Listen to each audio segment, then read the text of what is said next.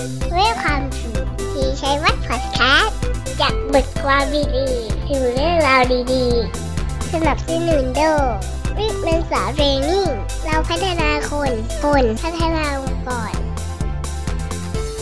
สวัสดีครับสิริชัยวัฒน์วันนี้ จะมาชวนคุยเรื่องเบาๆสบายอีกแล้วนะฮะ แต่ว่าเป็นเรื่องที่ไม่ยาวนักแล้วก็เป็นบทความที่เพิ่งลงเว็บไซต์ไปเมื่อวานนี้เอง เดี๋ยวก็คงจะ อัพลิงก์พอดคาสต์ลงไปด้วยในเว็บไซต์นะครับ ในเรื่องที่ชื่ออในวันนี้ก็จะเป็นจากบทความที่ชื่อว่า อย่าเก่งแต่เรื่องชาวบ้าน เคยไหมฮะเก่งเคยได้ยินคำนี้ใช่ไหมครับ อย่าเก่งแต่เรื่องชาวบ้าน แต่ภายในวงเล็บว่าเสพติดคำชื่นชม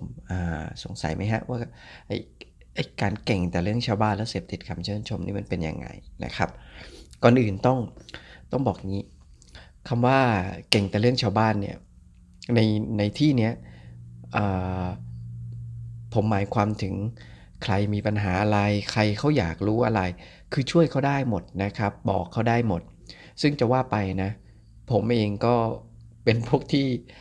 เก่งแต่เรื่องชาวบ้านมาก่อนเหมือนกันนะครับ เรื่องของคนอื่นเนี่ยแบบคิดออกนะ คือถ้าเกิดใครแบบติดอะไรหรือแบบอยากได้ไอเดียอะไรเนี่ย คือช่วยให้ความเห็นเขาได้เลยนะครับ เมื่อก่อนจะเป็นอย่างนั้นเลยนะฮะอีกเรื่องหนึ่งที่ที่ชัดเจน คือในแง่การเป็นเสยรานีเออคนนั้นก็มีปัญหาเรื่องหัวใจ คนนู้นมีปัญหากับแฟนอะไรเงี้ยผมตอบเขาได้นะครับ ช่วยช่วยเขาได้ ช่วยให้ความคิดช่วยให้ข้อคิดเห็นช่วยพูดให้สบายใจอะไรอย่างเงี้ยแต่ถามว่า ในช่วงนั้นเนี่ยที่ที่ที่เป็นคนแบบช่วยเขาอย่างเงี้ย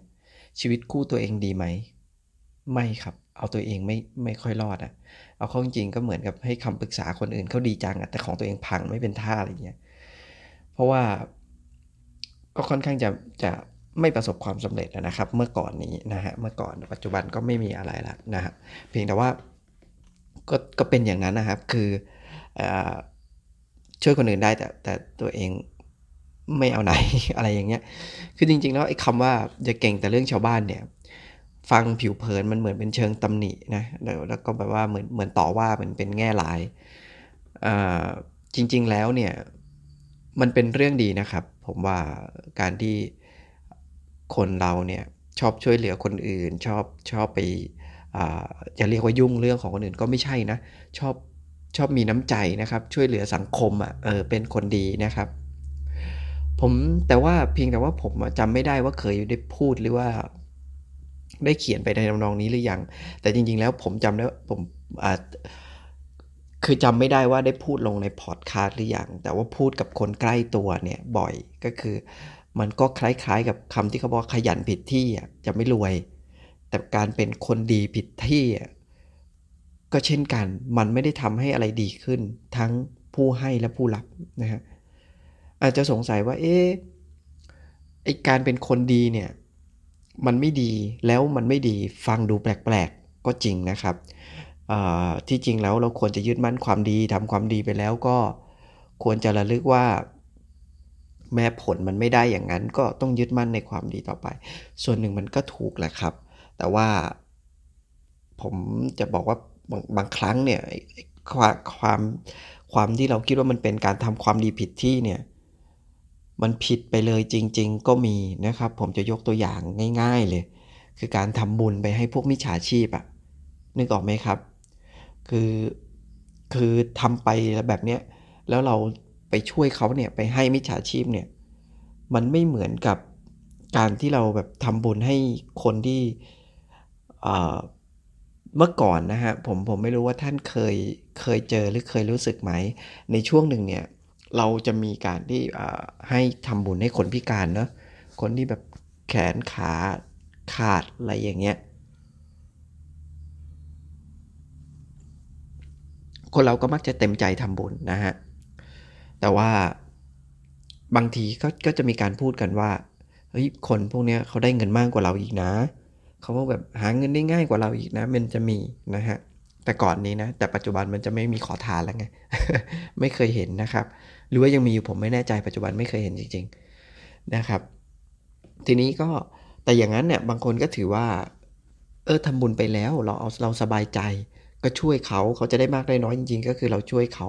ช่วยไปแล้วก็ไม่ได้คิดอะไร อันนั้นก็ยังยังพอเข้าใจได้นะครับ แล้วก็แล้วก็มันก็คงเป็นอย่างนั้นคือเอาความสบายใจ แต่ว่าปัจจุบันนี้มันเป็นในเชิงมิจฉาชีพเลย คือไม่ได้แบบไม่ได้พิการอะไม่ได้ ไม่ได้แบบไร้ความสามารถอะแต่เป็นมิจฉาชีพ เช่นอ้างว่าเอาเงินไปช่วยนั่นช่วยนี่แต่ไม่ได้เอาไปช่วยอย่างเงี้ยนะครับนั่นคือหลอกลวงอะฮะหรือพวกรถที่ว่าพวกรถที่ที่วิ่งมาตามหมู่บ้านตามอะไรเงี้ยแล้วก็ชวนทำบุญทอดผ้าป่า แต่ว่าจริงๆแล้วพระก็พระปลอม วัดก็อยู่ที่ไหนก็ไม่รู้ อะไรอย่างเงี้ยคือถ้าเกิดเราไปช่วยเนี่ยคือเราสนับสนุนมิจฉาชีพชัดเจนนะครับ อันเนี้ยเป็นภาพง่าย ๆนะ ที่ว่าเราเรียกว่าทำบุญไอ้ทำดีผิดที่นะครับ แต่ว่าจากตัวนั้นมันเป็นตัวอย่างง่ายๆ ดังที่ผมบอกไปนะ ถ้าเกิดให้พูดแบบ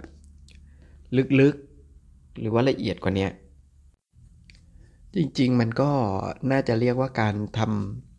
ำดีที่เรียกว่าเกือบจะดีอะไม่ไม่ใช่ว่าเป็นคนดีนะ เป็นการทำอะไรที่เกือบจะดี เหมือนเหมือน เหมือนมันอาจจะพูดให้เข้าใจเลยยากนะ แต่มันพออธิบายได้อยู่เหมือนกันนะครับ ซึ่งเรื่องนี้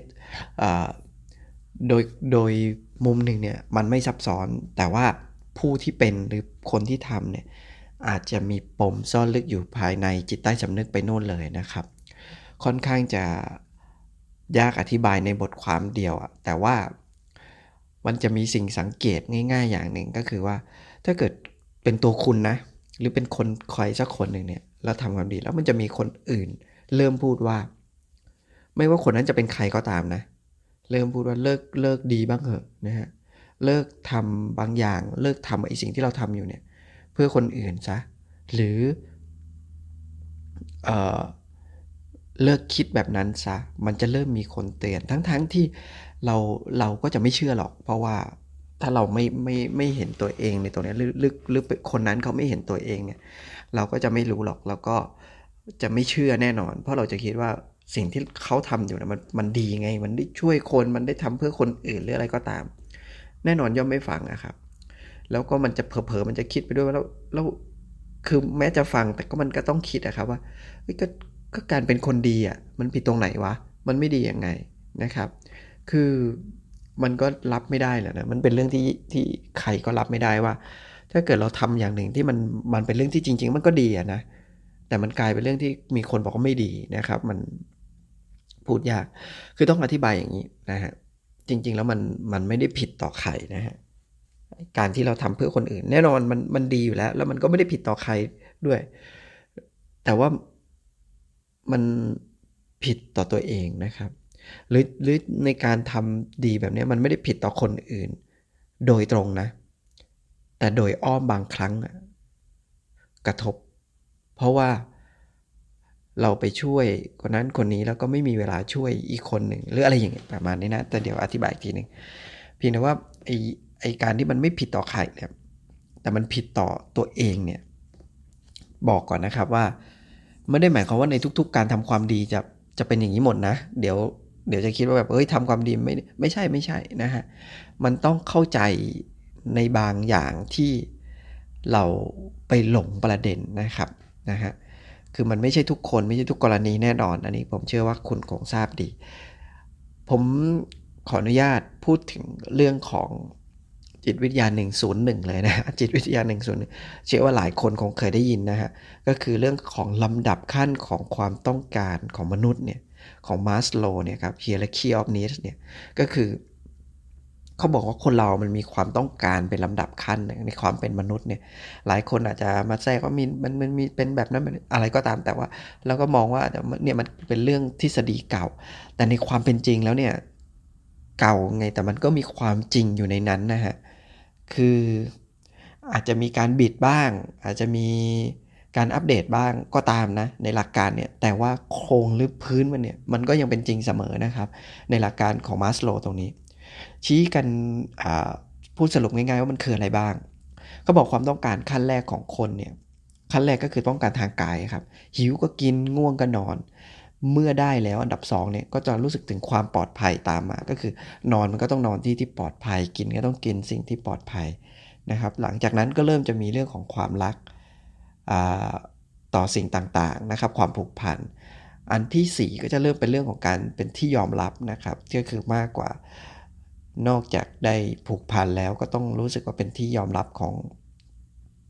ของสิ่งรอบตัวด้วย และสุดท้ายก็คือว่าไปสู่จุดสูงสุดในชีวิต ซึ่งซึ่งก็แล้วแต่ละคนว่าจะมีเป้าหมายสูงสุดแค่ไหน แต่ละคนก็ว่ากันไปนะครับ นั่นคือความต้องการ ซึ่งไอ้ข้อสุดท้ายนี่จริงๆมันอาจจะไม่มีที่สิ้นสุดไม่มีข้อจำกัดก็ได้นะนะฮะแต่ว่าถ้าคุณเข้าใจเนี่ยแค่ข้อ 3 กับข้อ 4 ก็เป็นปัญหาในชีวิตคนเราเยอะแล้ว อย่างไรก็ตามเนี่ยผมมีคำถามหนึ่งก่อนที่จะพูดต่อไปก็คือว่าคำว่าคนดีหรือเรื่องทำดีเนี่ยบางทีทำไปแล้วเนี่ยเพื่ออยากดี หรือว่าอยากสำคัญอ่า คือในความเป็นจริงทุกวันนี้ถ้าว่ากันในย้อนกลับไปในหลักการของมาสโลเนี่ยคนเราน้อยคนครับที่จะลำบากจริง ๆ เลยเนี่ยแบบอัตราส่วนประชากรโลกเนี่ยก็มีนะ ไม่ใช่ยังไม่มียังมีอยู่นะครับแต่มันเป็นแบบส่วนพื้นที่ห่างไกลมากแล้วก็เป็นส่วนน้อยมากของโลก ที่จะลำบากในแบบที่ขาดขาดขาดขั้นหนึ่งอะขาดความต้องการทางกาย แม้คนที่แบบเอาในประเทศไทยเนี่ยผมว่ามีน้อยมาก คนที่แบบคิดว่าตัวเองจนเนี่ยบางคนอาจจะแบบหรือหรือไม่ใช่เราอะนะอาจจะเป็นคนที่เราเห็นที่เขาบอกว่าโอ้โหผมไม่จนลำบากจน แต่จนของหลายคนเนี่ยไม่ได้อดอยากนะฮะหรือว่าจริง ๆ แล้วเขาก็ไม่ใช่ว่าไม่ได้ปลอดภัย เพราะกฎหมายเอ่ยสสวัสดิการทางสาธารณสุขบ้านเราเอ่ยอะไรอย่างเงี้ยก็ ก็ช่วยเหลือได้นะครับ น้อยคนที่จะอดอยาก เพราะว่าการไปขอข้าวใครกินยังได้อยู่นะ มันอาจจะอาจจะไม่ใช่แบบง่ายนัก แต่มันก็ยังได้อยู่คนแบบจะอดอยากมาก ๆ หรือไม่ปลอดภัยอะไรเนี่ยเป็นเรื่องที่ยาก แต่ความการการต้องการความรักหรือความต้องการเป็นที่ยอมรับเนี่ยขั้น 3 ขั้น 4 ของของคนในปัจจุบันเนี่ยหรือคนในสังคมโดยส่วนใหญ่ ผมเชื่อว่าเยอะนะฮะ แล้วก็ รวมความเนี่ยปมลึกในใจของหลายคนเนี่ยก็คือความอยากสำคัญนี่แหละ เป็นเป็นอะไรที่ชัดเจนที่สุดนะครับ ผมเองก็เป็นคนนั้นนะ แต่เดิมเนี่ยยังไม่เข้าใจตัวเองเขาถึงบอกว่าสิ่งที่ยากที่สุดอย่างนึงคือการเข้าใจตัวเอง แต่ว่าผมก็ไม่ได้บอกผมเข้าใจตัวเองแล้วแล้ววิเศษทุกอย่าง แต่ว่าจุดหนึ่งผมก็ได้เข้าใจเรื่องนี้ว่าเออบางทีเนี่ย เพราะว่าปมในชีวิตเนี่ยทำให้เราแบบขาดความรู้สึกว่าเราสำคัญเราเป็นที่ยอมรับในบางอย่าง เราก็เลยอยากจะเป็นเป็นคนที่มีคุณค่านะครับ การเป็นคนที่ยอมรับของคนรอบๆตัวเนี่ยมันเป็นการสนองความต้องการขั้นกว่า เพราะว่าคนส่วนใหญ่ไม่ได้รู้สึกอดอยากแหละไม่ได้รู้สึกไม่ปลอดภัยแหละนะครับ ผมเชื่อว่าท่านคงนึกภาพออก ราะว่าคนส่วนใหญ่เนี่ยเงินเดือนจะน้อยแค่ไหนจริง ๆ มันก็มีกินนะอืม กินอะไรแค่นั้นเองนะครับ ขออภัยนะครับ ผมตอนนั้นที่ผมเนี่ยเป็นเนี่ย ผมผมยังไม่เห็นตัวเองดีกว่า ไม่ใช่เรียกว่าเป็นมันไม่ได้เป็นโรคนะผมยังไม่เห็นตัวเองเนี่ย ผมก็ชอบใช้ความรู้ใช้ความคิด ไปในทางที่ช่วยคนอื่นนะมากกว่าที่จะเอามาช่วยตัวเอง นะครับสนับสนุนคนอื่น เพื่อให้เขาไปก้าวหน้าไปสำเร็จแล้วเราก็แบบยินดีอะไรเงี้ยแต่ไม่เคยนำพาตัวเอง แล้วเราก็คิดว่าสิ่งนั้นมันมันมันเป็นสุขทำให้คนอื่นได้ดีตัวเองไม่เป็นไรอะไรเงี้ยคือแน่นอนครับมันก็เป็นความสุขนะ ไม่ใช่ไม่เป็นความสุข เพียงแต่ว่าในการดำเนินชีวิตจริงเนี่ยมันถ้ามันอยู่ได้ก็อยู่ไปนะครับ นี่เมื่อถึงข่าวตัวเองทุกใจล่ะ ไม่ได้สิ เดี๋ยวภาพมันไม่ชัดเจนว่า เราเป็นผู้ support แล้วช่วยเหลือตัวเองได้ เราก็ได้แต่งเงียบๆนะแล้วก็เงียบๆไปมีปัญหาไปบางทีก็น้อยใจโชคชะตาไป หรือดีสุดก็คือปลงปลงได้ว่าไม่เป็นไรอะไรอย่างเงี้ยเราเราเราเหมาะสมที่จะอยู่แค่นี้ จิตใจก็สบายดีนะแต่ชีวิตมันไม่ไปไหน พอชีวิตมันไม่ไปไหนนะวันหนึ่งมันก็ตกหลุมนะครับ แล้วก็ไม่มีใครช่วย หรือเขาก็ช่วยเราไม่ได้อะไรเงี้ยก็มีบ้างแหละที่ช่วยได้นะครับ แต่ที่ที่สุดแล้วเนี่ย มันมีความร้ายอยู่ในตรงที่ว่าเราเราเราหลงไปคิดว่าเราเป็นคนดี คนเรามันเป็นดังที่บอกอะครับว่าจริงๆแล้วความต้องการมันมีเป็นระดับขั้นนะฮะพอไอ้ถึงขั้นการยอมรับเนี่ยหรือว่าความรักกว่าการยอมรับเนี่ยเราก้าวหน้าท่านอื่นไม่ได้นะครับ เรา ทำงานก้าวหน้าให้คนอื่นยอมรับไม่ได้ มีเงินมากมาย คือคุณเป็นคนรวยคนอื่นก็จะยอมรับถูกไหม มันเป็นเรื่องจริงทำให้คนในครอบครัวยอมรับยังไม่ได้เลย บางคนนะ คือคือเก่งแต่ในบ้านอวดแบบแต่ก็ไม่มีใครยอมรับคุณอะอยู่ในบ้าน แต่ก็ไปเก่งที่อื่นเนี้ยทีนี้ไอ้ความที่มันทำไม่ได้เงี้ยมันก็เลยไปให้ความไปไปมุ่งหน้าไปทำเรื่องอื่น ก้าวหน้าในเรื่องอื่น เช่น การที่จะไปให้คนเขาชื่นชมไปช่วยเหลือคน คือบางคนเนี่ย มันเป็นอย่างนี้จริง ๆ นะ ผมพูดคำหนึ่งเลยในบทความไม่ได้เขียน พอรวยไม่ได้ก็เลยเลือกที่จะเป็นคนดี แล้วบอกว่าคนรวยเลวก็มี เป็นคนดีไม่ได้ต้องรวยอะไรเงี้ยมันไม่ใช่กันเลย มันคนละเรื่องกันเลยครับ ที่จริงมันเป็นได้ทั้งคู่อะคำว่าคนดีเป็นตอนไหนก็ได้ ทีนี้คนเราอะพอมันไปไปหลงไปติดตรงเนี้ยไปช่วย คนเขามากเกินไป โดยที่โดยที่นะ ช่วยในแบบที่หลงนะ ไม่ใช่ช่วยในแบบที่จำเป็น หรือแบบช่วยในแบบที่ให้นะช่วยเพราะหลงนะครับ ไม่ใช่ช่วยเพราะให้คำนี้ก็อาจจะชัดเจนนะครับ แล้วมันก็ไม่ก้าวหน้า ลองนึกดูครับ ถ้าเปลี่ยนกันเป็นคนที่มีแล้วให้มีแล้วแบ่งปันแล้วก็รวมถึงให้กับผู้ที่ควรได้รับการแบ่งปันนะ ใครครับ ใครที่เราควรให้ก่อน คนในครอบครัวไง ตัวเองไง ให้เวลาตัวเองมากพอไหม ในการจะทำให้ตัวเองดีขึ้นน่ะ ไม่นะไปช่วยคนอื่น ไม่ได้ทำให้ตัวเองดีขึ้น แล้วก็พอลำบากก็นู่นน่ะ จนวันหนึ่งอะครับ บางคนนะบางคนเป็นอย่างนี้เลยครับ จนวันหนึ่งเรียนรู้ แล้วก็บอกว่าต่อไปนี้ฉันจะไม่ช่วยใครอีกแล้ว ไปนู่นเลย ก็ถูกอะก็คุณช่วยคนผิดที่มาเองอะเราไม่ช่วยตัวเองก่อนนะครับ คือถ้าเกิดเรามีมากพอเราจะให้คนอื่นก้าวหน้าไปได้เรื่อยๆอะ คือถ้าเราพาตัวเองไปได้ เราก็จะมีแรงที่จะให้คนอื่นไปได้เรื่อยๆ ผมยกตัวอย่างนี้ ผมเคยพูดกับคนไก่ตัวบ่อย ถ้าวันเนี้ยถ้าวันนี้สมมุติคุณมีร้อยแล้วคุณไปช่วยคนอื่นสิบแบ่งปันไปสิบแน่นอน มีร้อยให้สิบไม่เดือดร้อนนะ เพราะว่าคุณก็เวลาคุณช่วยใครให้ใครส่วนใหญ่ก็จะคิดว่าตัวเองไม่เดือดร้อนตัวเองไหวตัวเองไปได้อะแต่ถามว่าไอ้คำว่ามีร้อยให้สิบเนี่ย มีร้อยให้สิบเนี่ยนะครับ ไอ้ร้อยหนึ่งนั้นอะ จริง ๆ เนี่ยตัวเองอะพอไหมแล้วให้สิบที่ให้เนี่ยมันพอที่จะไปช่วยอะไรเขาได้ไหมหรือมันก็ละลายหายไปเหมือนเทน้ำลงกองทราย คุณเพราะเพียงคือบางทีเนี่ย ถ้าเราคิดกันจริง ๆ นะ ให้ไปมันก็เท่านั้นอะเพราะว่ามันมันน้อยเกินไปอะมันเพราะว่าถ้าใครไม่ให้เราสิบเราก็ไม่พอ แต่เราแต่ตอนที่ให้เนี่ยคนที่มีร้อยแล้วให้สิบบางครั้งนะหลายหลายครั้งนะหวังเพียงว่าจะได้ความรู้สึกดีๆ กลับมา บางทีมองในมุมกลับนะครับ มันอาจจะไม่ใช่ทุกเคสทุกกรณีที่ที่คิดแบบนี้ถูกนะ แต่ผมแค่จะยกตัวอย่างให้ลองทบทวนดูว่า ถ้าเกิดสั่งสมอะต่อไม่ให้ใครไม่ต้องมีร้อยไม่ต้องไปให้ใครหรอกครับ อย่าพึ่งไปให้เลย เพราะว่าตัวเองเอาตัวเองไม่รอดเนี่ย สะสมให้เป็นพันเป็นหมื่น นะฮะสมมุตินะ ทีนี้พอคุณมีพันคุณแบ่งปันร้อยได้แน่นอนหนึ่งในสิบไหวร้อยหนึ่งนั้นไปช่วยคนได้อาจจะเป็นรูปธรรมกว่าใช่ไหมแล้วมีหมื่นไปให้คนพันหนึ่งเนี่ยโอ้โหบางคน ชีวิตดีขึ้นช่วยแบบช่วยเขาได้จริงจังมากขึ้น ไม่ว่าจากคนเยอะคนน้อย แล้วก็ตัวเองก็ไม่เดือดร้อนถูกไหมฮะเนี่ย แต่ตอนมีร้อยถ้าคุณปันอยู่ มัวแต่ปันอยู่บางคนก็ไม่ได้ปันสิบเนี่ยปันยี่สิบปันสามสิบมีร้อยเป็นคนดีครับโดยยิ่งปันใหญ่เลยพยายามเพราะคิดว่าตัวเองจะมีหมื่นมีพันไม่ได้ มีร้อยก็เลยรีบปันซะเพื่อที่ว่าอยากเป็นคนดีนั่นแหละ เมื่อไหร่มันจะไปถึงพันถึงหมื่นแล้วครับ ก็ไม่ไปไง